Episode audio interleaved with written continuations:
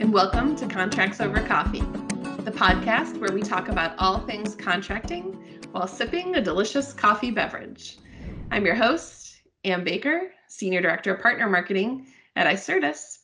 And with me today is Teju Deshpande, founder and CEO of Oya Solutions.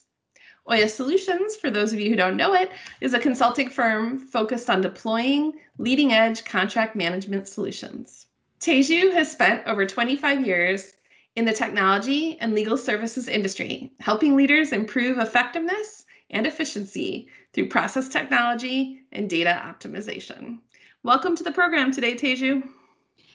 Thank you, Anne. It's great to be here, and I have my own um, coffee beverage to join uh, join along. Thanks for having me. It's it's a pleasure, and uh, I believe it. I, I thought it was going to be Teju and tea instead of coffee today, but uh... it, it can be Teju and tea. But since it was coffee, I actually have a coffee beverage, but I'm a tea drinker. So there we go. Thank you for the commitment, Teju. We appreciate we appreciate it. So now I like to start off the conversation, the podcast program, with the same question for all our guests. So Teju, what is your story? Um, so I have um, an engineering background and I lived and worked in the Bay Area for many years. I held uh, a number of different roles, all with technology companies, uh, technical as well as uh, strategic marketing, product management, uh, pricing, um, new business models. And the reason I bring this up is I, it was great being able to see the entire product lifecycle, you know, from marketing definition all the way through product launch. And got exposed to legal teams and contracts from that lens you know so from being able to look at ndas and licensing agreements all the way through supply chain agreements and you know making sure your uh, bill of materials for semiconductor products got delivered on time and you know exclusivity for suppliers all of that stuff was sort of interesting from a business perspective. And you know how it impacted sort of your contracting cycles and therefore your product launch uh, timetables was sort of interesting. I accidentally fell into the legal services world uh, when I moved to Chicago to scale a legal services business that I had co founded. And there I got to really get involved with the legal aspects of contracts, you know, contracts review, negotiation, what people cared about. And what was exciting to me about contracts in particular, not that litigation and uh, document review isn't interesting. This was interesting because I had the business background to see how it actually impacted you know timelines for products. It impacted how we hired and were able to onboard new people employees independent contractors suppliers and the legal aspect of it made it real. You know so that was interesting exciting to see you know future forecasting that you, you know salespeople would use and rely on on contracts to being able to look back on you know one of the most important assets a company has. So that's sort of how i fell into the contracting world if you will and I started Oya um, with the idea that you know many organizations think about contracts as an extension of something else. You know, I'm a I'm a Salesforce shop, and therefore I need contracting, or I'm an SAP uh, uh, implementation house, and therefore I need contracts, or I'm a legal operations company and I need contracts. But I feel like contracting is its own discipline and needs the attention um, from uh, implementation, from technology, all the way through data data management and governance, and that's the impetus for starting Oya. And the more the more important driver was was also women in tech. You know, it was important to start an organization that that enabled women in tech to to have a place uh, mm-hmm. to thrive. That's fantastic. I I know as someone, I also have an engineering background, and it's interesting how you can start in that area, um, which gives you a great baseline for for mm-hmm. technology, and then you know as your career evolves, get exposed to different categories like legal tech, where you can go deeper. Uh, and contracts, I know for me is relatively new, you know, just since joining Icertis, but it's an interesting area because once you get into it, you just see, you know, how it touches every area of the business and and um, just how much influence contracts have over risk, over the you know actual functioning of an organization. So it's it's one of those areas that you don't think about a lot but once you're in it and you see the just the influence it has it can be very fascinating to kind of go deeper on. So it's great to hear. Now since we're here talking about contracting today so our next question is what do you think is the biggest challenge with contracting? Um in some ways it actually depends on who you ask um and so there are data challenges.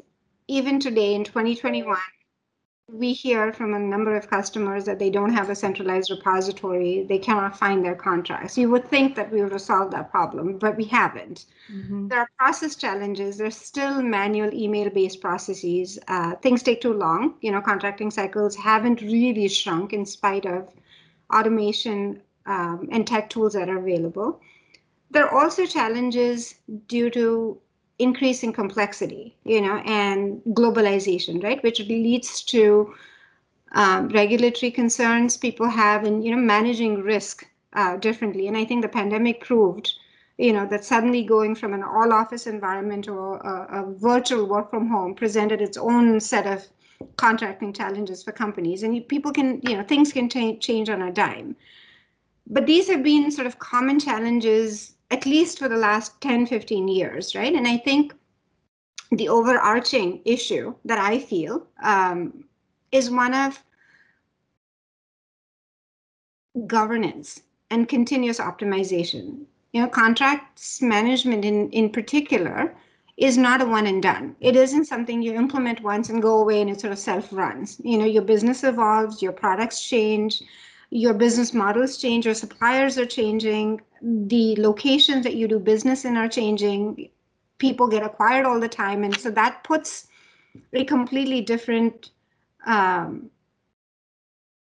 complexity into an already functioning process. So it's not that people don't have legal tech. It's not that people don't have optimized templates.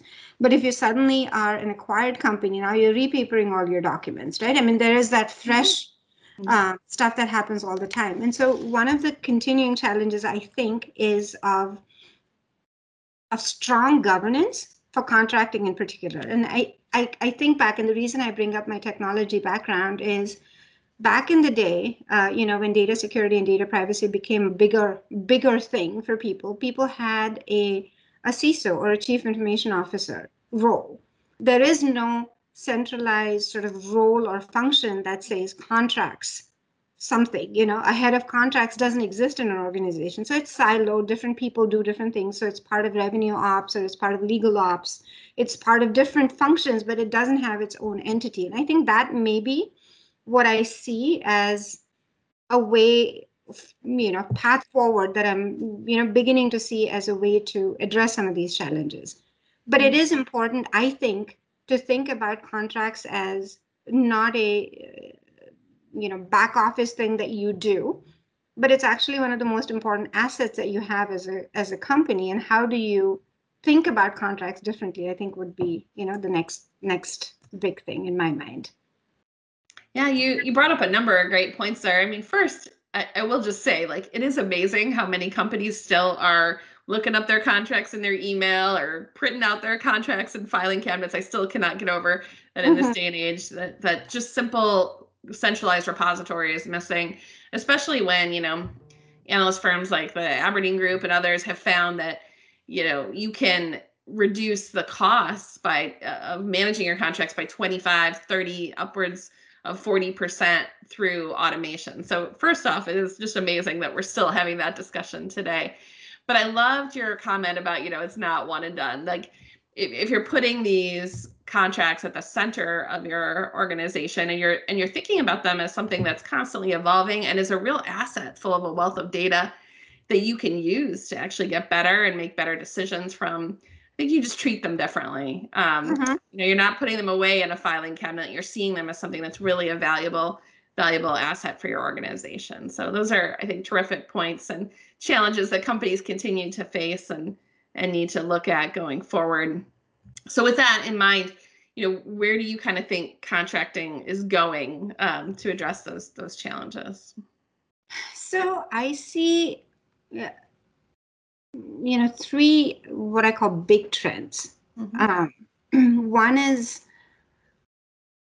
digital transformation. You know, the pandemic accelerated this process. You know, simple things like e-signature. You know, low-hanging fruit people got behind e-signature and automating that. That was important. Um, new ways of doing business have cropped up. You know, how do you collaborate virtually? You know, I actually had to do an e-notary um, process recently that I've never seen. You know, where you actually had to have you know, be on FaceTime. Someone had to see my hand signing the thing. It was sort of interesting to see how, you know, low tech mm-hmm. uh, can solve sort of, you know, fairly important important issues. And I think what we will see there is, you know, how do we manage identity differently? How do we ensure um, security around this virtual world that we are going to live in? So digital transformation is not what digital transformation was five years ago, I think it's going to evolve and it's going to be a different kind of transformation transformation that we're going to see. Mm-hmm. The second thing I think that is changing now, and I don't know whether I want to call it, you know, flexible business models maybe or um, modular ways of doing business. And I think again, you know, not to go back to the pandemic, but that that created sort of lessons around how we do business. The businesses that were able to pivot really rapidly were digital businesses. They mm-hmm. were businesses that had flexibility, right? You could move from a fully office environment to a virtual environment. I could actually be in two different locations. So I had business continuity in place um, to be a, to be able to to run my business well. And what that would lead to, I think, is in many ways a flexible contracting paradigm, right? So you will have more flexibility in the way you write your contracts, I think, mm-hmm. and how you collaborate with suppliers differently or with your employees. You know, so I think that shift will happen. Mm-hmm. Um, and then the last one, and, and I, I say this again and again to every person, you know, that we do implementations with, is you have to have a continuous optimization mindset because your business is not going to be static. Your products are going to evolve faster than you can imagine. You're going to have different levels of competition. And you know, if you use a um, an example of an automotive company, you know, I would if someone were to have told me 15 years ago that General Motors is really a technology company, I would have said, "What?" You know, but they are. They're they're first and foremost a technology company. So if you look at their contracts, whether it's self-driving cars or whether it's you know licensing technology from a Google or whoever, mm-hmm. they're really in the business of techn- technology contracts. And so you know to to the uh, to the the fast growing companies as well as companies that have been in business the whole notion of continuous optimization is critical.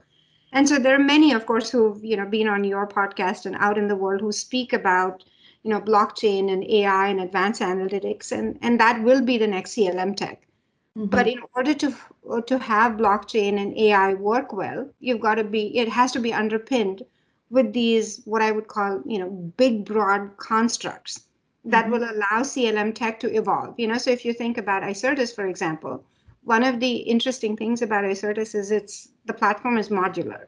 So you can add and bolt on, you know, you can add on a supplier module if you want, you can add an AI module if you want, right? So it, it is modular. You're already thinking mm-hmm. five years ahead of where you know the rest of the world will follow. Um, and that's sort of what i think about when i think about continuous optimization and flexible modular. Yeah. I love i mean i love those three that you you hit on because i will say this we have a lot of guests on this show. They always go to ai and ai is super powerful right now in um, contracting in general. But i love that you really are focusing on the reality of the situation which is you know you need to be flexible. You need to give people those options as they're moving into this new realm of you know digital working and and um, give them give them the contracting experience that fits with the the work experience that they're you know being accustomed to now. And and it is sort of ever growing and ever changing and making sure that your technology and products are flexible enough that they can uh, change with the company is is really critical. So I love I love that you picked those as kind of where contracting is is going right now because COVID has definitely really shown a light on on those areas in particular. And I think that's why, you know, our company saw growth and I'm sure, you know, implementation around contract management is is seeing a lot of growth right now. Um, because you need great technology to help support you, but you also need the processes in mm-hmm. place uh, to make sure that your company can leverage that technology correctly uh, going forward. So excellent, excellent points. And with that, it kind of brings me to my next question, which is what is one contracting tip that you wish every person knew? Um, there is a lot of legal tech out there, you know, contracting tech. And like you rightly said, there's AI, there's a lot of excitement and buzz about, you know, the next shiny new technology that I want to implement. And there are lots of resources that are are put in place and planned for for the implementation. It's it's sort of like and I, I tend to use bad analogies, so uh, you know, bear with me on this one. I liken software uh, purchases to buying a house. You know, people are really excited about going and you know checking out their model homes, or you know, the demo is what I see. I, I think about is when they go see the house and they like it, and then it's the the implementation tends to be the uh, you know, I want Carrara marble from Italy, um, and and I really have the budget for you know a stock home. Uh, problem ends up happening in implementations, but that's sort of the the big focus focus. What people really don't pay attention to in terms of resourcing still is how do I get ready? You know, and I, I can allude to this in in the house analogy, right? We when we moved from the Bay Area to Chicago, um, at the time I was moving, we were a fast growing company. I was in India six times a year. Um, my children were trying to get to you know the the right uh, school. We you know we moved literally with very little readiness. And by the time we got our boxes unpacked, we realized we had a garbage bag um, or garbage can full of garbage still packed really nicely in bubble wrap that we opened five years later. So lack of readiness, we actually paid for our, you know, thank goodness it was paper garbage, you know, but but we still had that wrapped, right?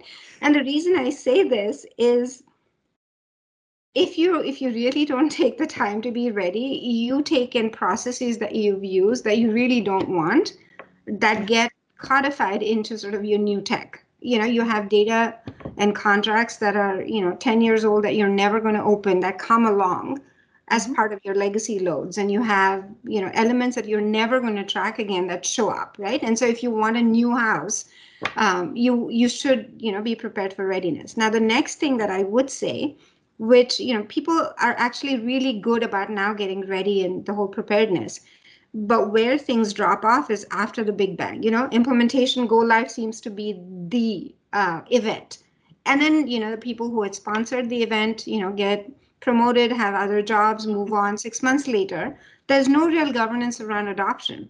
Like who mm-hmm. in the company is responsible for adoption success? It either falls on legal operations it falls on sales ops maybe it and somehow that momentum that you've built sort of wanes. So if I were to give people a contracting tip again, it, it comes back to my continuous optimization. Who's responsible for that? Who is responsible for the care and feeding of a of a very, very important investment you've made? And it's not the licensing, it is not even implementation costs.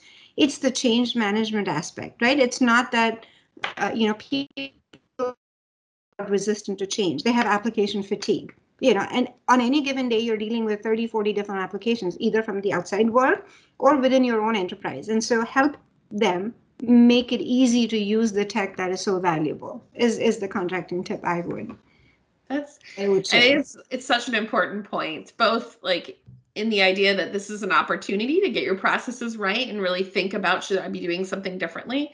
But also don't just make that launch event the event and walk away. No, this is sort of an ongoing process that requires nurturing and love to to continue to see the benefits out of it and really realize the benefits across your organization. Because when we see companies really make the investment and make the commitment um, and bring on you know thought leaders who can give them some new perspective and ideas on the best ways to do these things like Oya Solutions, that is where you know we see the the real benefits and, and real ROI come from from these implementations. So I, I love that tip. Um, and then kind of last contracting question before we we head over to maybe a little more personal questions. But what do you think people would be surprised to know about contracting?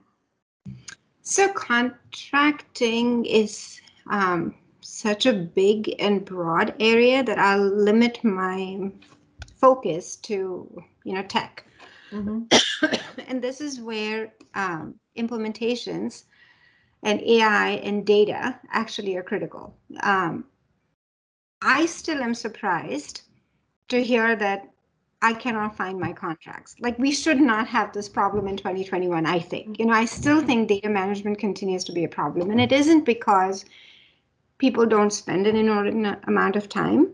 They look at new uh, technologies, they look at AI tools, and there are now, I think, about 18 or 19 different AI um, uh, tools and a number of AI enabled platforms like Icertis, right, that are providing um, uh, AI solutions. But there's a lot of sort of um, expectation from AI that somehow it's a one button magical answer to our data problems.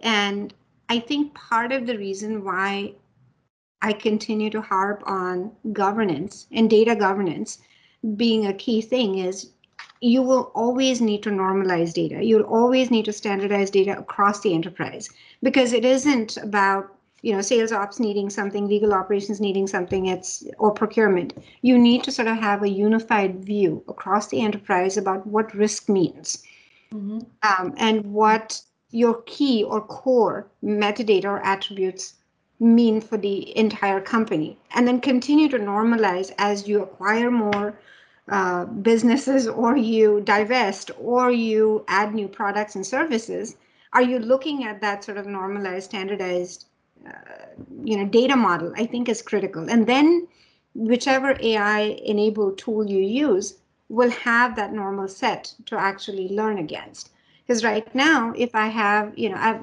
if i look at ai for example right there are a lot of uh, folks who will say you know i need to find exclusivity or termination provisions and how you code termination provisions can you know will require 18 different data points depending on yeah. the kind of contracts and that's where i feel it shouldn't be surprising, but it is. Data continues and analytics continue to be an ongoing challenge. You know, there's implementations, there's process automation, all of that exists. And again, if I liken it to my house analogy, you might buy a shiny new house. From a process standpoint, you'll figure out that I need to go to my new grocery store, right? You'll autopilot to your old way of working for a little while, but you'll figure out a new way of being. Mm-hmm but you lose your mind if you cannot find stuff. And that happens if you don't have a, a method to the madness. And that's where I think data governance comes in. Yeah, data is just becoming an increasingly important topic. And contracts are just, you know, chock full of great data. But are you able to pull it correctly? Are you able to really get the most out of it so that it's useful to you? Um, and, and it is an ongoing process. You're absolutely right. And as you start to, you know, make initial ground and then just establishing those baselines that's where you can really start fine tuning your models and really getting some you know deeper insights into your into your contracts that can that can be helpful. So that's a great great surprise. Now shifting gears a little we talked about what people would be surprised to know about contracting but what would people be surprised to know about you teju? Um i love road trips I absolutely love road trips. Um, there's something about a non-rigid itinerary. Mm-hmm. I don't have to get on a flight at a certain time. I don't have to plan other than you know get in the car and drive. Mm-hmm. is is very freeing. Um, and my you know my childhood, um, we we did a lot of uh, road trips in India. You know, we did the entire East Coast in this and and imagine this, right? We used to have this little, you know, uh, car in India called an ambassador car. We had 13 people crammed into that car, and it was. I think back on the time, and I don't think I loved it when I was actually on the road, you know, being crammed. but I loved the experience of going through, you know, tiny villages and you know temples and you know beaches that were unspoiled. Mm-hmm and I find the same thing here, you know, with in the U.S. and and both my husband and I, um, you know, I've been to 47 of, of the 50 states. Wow. We're trying to find a way to get to Oklahoma and, and take our kids along. Um, you know, but that's sort of one of the, the middle states that we're stuck with, um, you know, trying to go to. But it's exciting. And the reason I, I like it is um, not only is it is it wonderful to see different landscapes, mm-hmm. but you see different professions. You see how people make a living, you know, and you see um, industries that you think about. You know, when I think about contracting, right, I see all of these sort of brick and mortar industries and you actually see people who work at these places and what their lives are like and it, it provides a human perspective to mm-hmm. things that are you know, data driven and abstract but i just you know anyway that's a little a little bit i you know i love to travel too um and and, and road trips are we're actually going on one here in the next week to bend oregon but uh it's interesting. I just love like the new adventure, kind of seeing mm-hmm. new things. Like we're not a family that goes on the same vacation again because it is sort of gaining that new perspective and gaining new, you know, just discovering new things and that is exciting. So I that completely resonates with me and I I agree with you that is sort of one of the great joys of life is is getting out there and traveling even with covid like road trips right now especially especially good way to kind of get out and and uh, get out of your house a little bit and see see more. So that's a great great one. And and so final question, Teju, what inspires you? Kind of what gets you up in the morning? Um, you know, I've talked a, a lot about you know diversity and inclusion and you know women in tech, and that absolutely inspires me to continue doing what I do uh, for Oya. Mm-hmm but having you know been through the last year you know that we have had um, it's it's been an intensely reflective year in many ways. And i think about you know what really inspires me now is the human spirit and the resilience of humans in general right? This pandemic once in a lifetime event you know for all of us you know unspeakable tragedy of lives lost and families torn apart but as humans we persevered we innovated. The you know the vaccine rollout was the fastest i think of all the you know infectious diseases so far.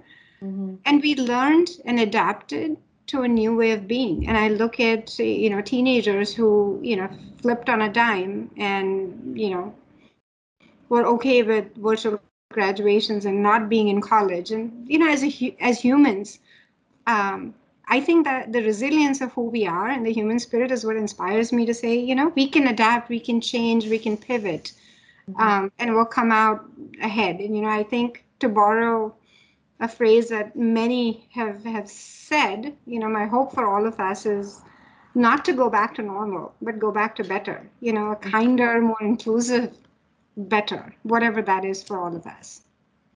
That's fantastic. Yeah, going back to better. I know last year during the height of kind of the COVID situation, you did a wonderful webinar with us on navigating market turbulence during this time. I mean, and and it's really looking at how do we overcome, right? How do we take these challenges and not get blocked by them and and stalled by them, but find ways to overcome and climb over and plow through them. So I love I love that idea of, of doing better. Um, and so thank you, Teju, for, for joining uh, the webinar today. I will say, we'll point out to everyone to uh, go visit oyasolutions.com to learn more about Teju and her company that she started. Um, we'll also put some assets here in the in the blog for people to download and learn more about our uh, past webinars and joint marketing activities that we've done and um, some checklists and things that we can use to to continue to improve our CLM processes going forward. Um, so that kind of brings us to the end of the program, but thank you again, uh, Teju. It was a pleasure having you on board. No, thank you. It was it was great chatting, Anne, um, as always. And again, happy to share my um, readiness and adoption checklist for uh, you know the audience that might be interested. Happy to share that. But thank you again for having me. Great, thank you.